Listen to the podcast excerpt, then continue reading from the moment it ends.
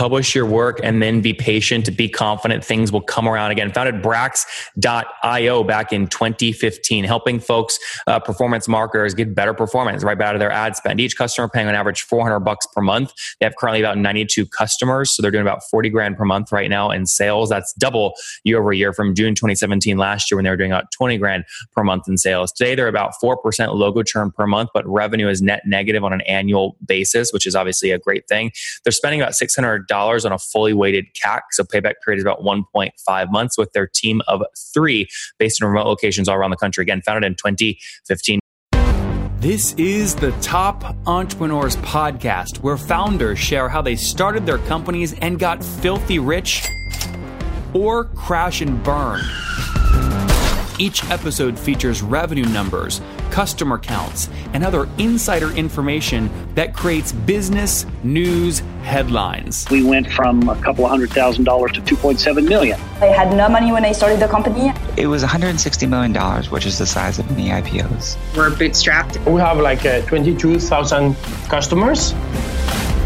With over 5 million downloads in a very short amount of time, major outlets like Inc. are calling us the fastest growing business show on iTunes. I'm your host, Nathan Latka, and here's today's episode. Hello, everyone. My guest today is Mark Simon. He's the co founder of Brax, where he helps performance marketers scale, automate, and simplify native advertising. Previously, he helped e commerce and software companies acquire customers through organic and paid search. He loves data visualization, nutrition, and everything outdoors, which is his excuse for taking his kids on all kinds of crazy adventures. Mark, are you ready to take us to the top?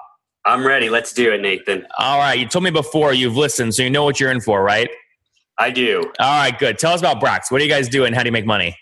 Sure. So we basically work with all the native ad networks out there. So you can, the core things is if you've ever created ads, you have to create them the same ad like 100 times in any ad network.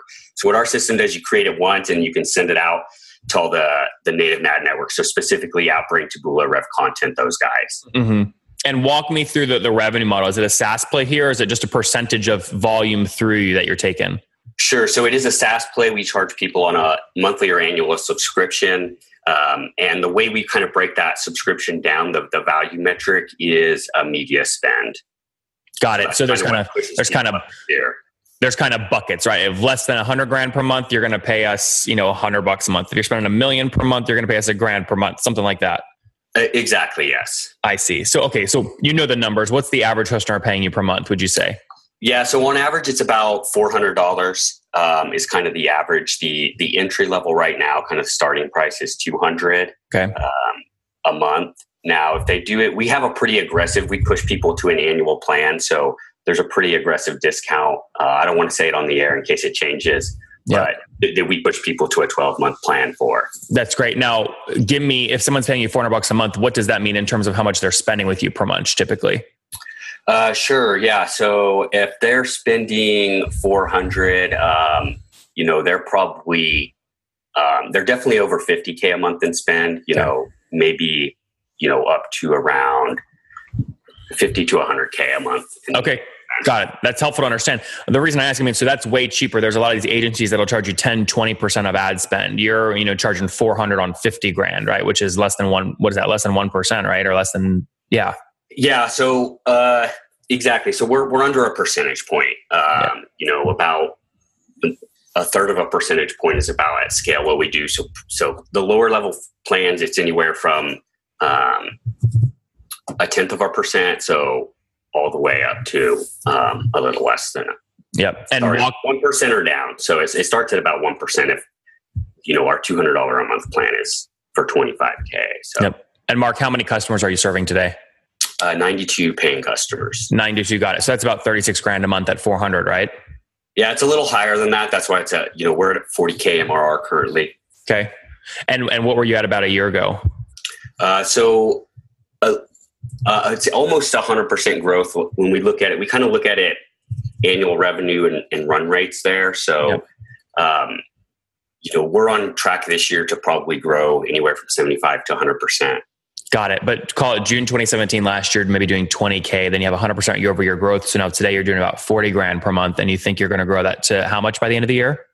Um, so by the end of the year, uh, probably around we're, we're looking to uh, 70 80k okay and, and how are you growing where are you getting these new customers from yeah, so a lot of we get a lot of word of mouth. To be completely honest, uh, account managers at ad networks themselves. Mm-hmm. Um, we've even had a Facebook rep represent a, recommend us because um, you know at the end of the day, media buyers spend less money because they run out of time. Um, you know, usually that's uh, one of the the limits of scaling is you either have to hire people um, or find technology so you can create more campaigns and spend more. That's right. Now, now that growth sounds great if you can obviously keep adding customers, but you also have to keep your current customers. What's your churn look like today? Sure. So we look at churn on kind of two different, uh, well, a couple different aspects, but the, the main way we break it out is uh, monthly versus annual customers. So monthly, we see um, about 4% churn, and then annual, it's revenue, it's net negative. Um, logo, it's about you know one percent or less. Got it. How how net negative, or asked differently, what what uh, what's your revenue retention, your net revenue retention annually? Do you know?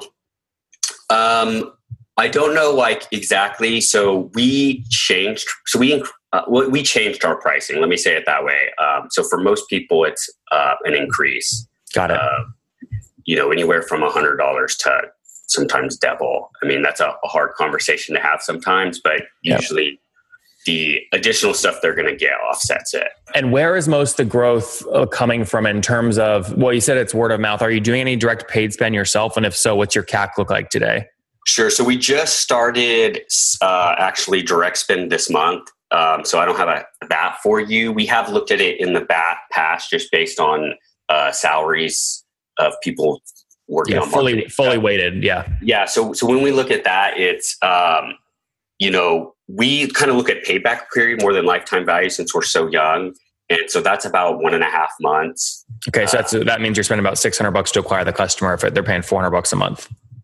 Yeah, give or take. So some of the self serve we get for less than that. Some of the, but that's what it averages out to about. Okay, I love that you bring that up, and that you know you're so young. You look at payback period. You know, a lot of young companies they tend to focus on the the sexier metric, which is LTV to CAC ratio. The problem with that is you put yourself in a in a cash gap, obviously, right? Because you can have a very healthy. People don't realize this. You can have a very healthy lifetime value to CAC ratio. Let's say a customer's worth a thousand bucks to you, you only paid 10. The problem is if they're only paying you I'm making this up, a dollar a month, it takes you a hundred months, right? Or a thousand months to get that thousand dollars of lifetime value, which is why payback period is a much better indicator and, and uh, from an operational perspective for young companies. So this is a great payback period being 1.5 months. Yeah, and another thing on that, I think that people mess up with LTV. So, like, I'll give a good example. I think it was like eight months or something before we ever had a customer churn. Mm-hmm. And so, when you if, if you look at the formula, I like, well, LTV is unlimited until you have yeah. churn, right? And I'm like, well, that's not real. I was like, yeah. look, we're not State Farm here with 20 years of data to, to make a prediction. I was like, you need at least five years data before you start making those predictions. Yeah, lifetime lifetime value is also, I think, a dangerous metric uh, because of what you just articulated. People tend to just divide by churn and then extrapolate, and they assume a lifetime value of like infinity. The, the, the truth about lifetime value, in my opinion, is it's a general soft indicator, but it's a very weak indicator because look, if you have a lifetime value of anything more than two years, true or false, Mark, you know in the next 12 to 18 months. Something's going to come into your industry that you didn't know about and you're going to have to adapt on the fly. Yeah, every six months. yeah, so that that could that could quadruple your LTV or put you out of business, right? I mean, potential. I'm making that up, but worst case, put you out of business. You just don't know. So, lifetime value, I think, is always an interesting conversation. Um, tell me more about some of the uh, the um, uh, the team size. What what are you guys at today? Sure. So we're actually a really small team. Uh, so employees were 3 mm-hmm. um, which is great. We do have contractors for some stuff. Uh, we were larger, but we just scaled down. It wasn't necessary. It was one of those like we kind of took the Silicon Valley ethos of like hire people and you can grow faster, and that proved to be false in our scenario. Um, we actually grew faster as we cut back. Um, why was that? Is it because you, when you hired people, they just weren't talented, or you put them on the wrong tasks, or you don't know what your growth drivers are? Uh, I think it's a, a few things. So one, um, you know, I still think even today with where we're at, I still think we're doing a little bit of you know helicopter circling to find product market fit. You know, I don't put us in that we found it category. Um, you know, when we're doing 100k MRR, I'll probably feel a little bit more confident about that. But sure. until at least that point, like in my opinion, you just haven't found it before that point. You know, we certainly have traction. Um, and so, you know, I, I think that so that's part of it is, you know, we hadn't, you know, it, it, has been about a year, a little less. Um, so we've definitely done better on our product uh, where we fit in the market standpoint and, and developed a little bit more in there. I think the other piece was um, we did go a little bit more. We didn't necessarily, so it, it, part of it's people too, and not necessarily, but, but like sometimes we, you know, I think part of it is you're spending so much time managing people when maybe you're actually the best person to execute on it. And when you're really young, you know, you want to stop doing things as, at least in my opinion what we try to do is like take us as the founders out of the picture. Maybe it was just a little too early for us being that we're bootstrapped. I think if we had taken you're still you're still bootstrapped today? Correct. Yeah.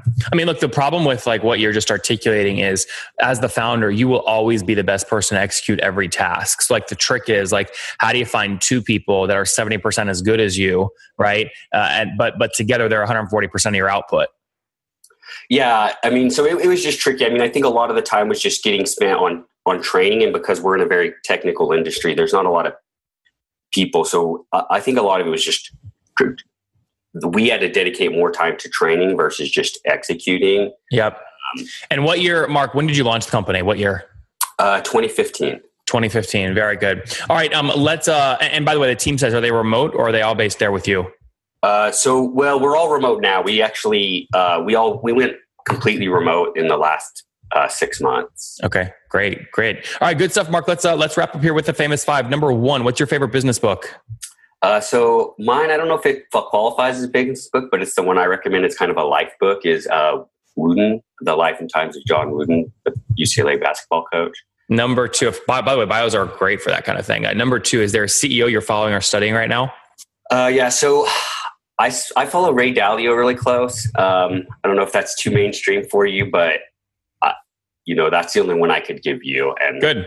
Number three, what's your favorite online tool for building a business? Ooh, that one's a little bit tougher. Um, I'm gonna go. I really love Typeform because I just think the way I think lead generation is kind of key, and they make the way to do that like the best I've seen. That's great. And guys, if you want to hear from David, who's the CEO of Typeform, he was on about two weeks ago and articulated that they've passed 19 million bucks in ARR and they process over 50 million forms per month from over 40,000 paying customers. So, Jonathan, or sorry, Mark, you're in good company there. A lot of people loving Typeform. Uh, number three, how many hours of sleep are you, or sorry, number four, how many hours of sleep are you getting every night? Uh, I usually get seven hours. Okay, that's good. And what's your situation? Married, single, kids? I'm married with two kids. Two. And how old are you? 36. 36. Last question. What do you wish your 20 year old self knew? Uh, I would tell my 20 year old self uh, publish your work, be patient, and be confident.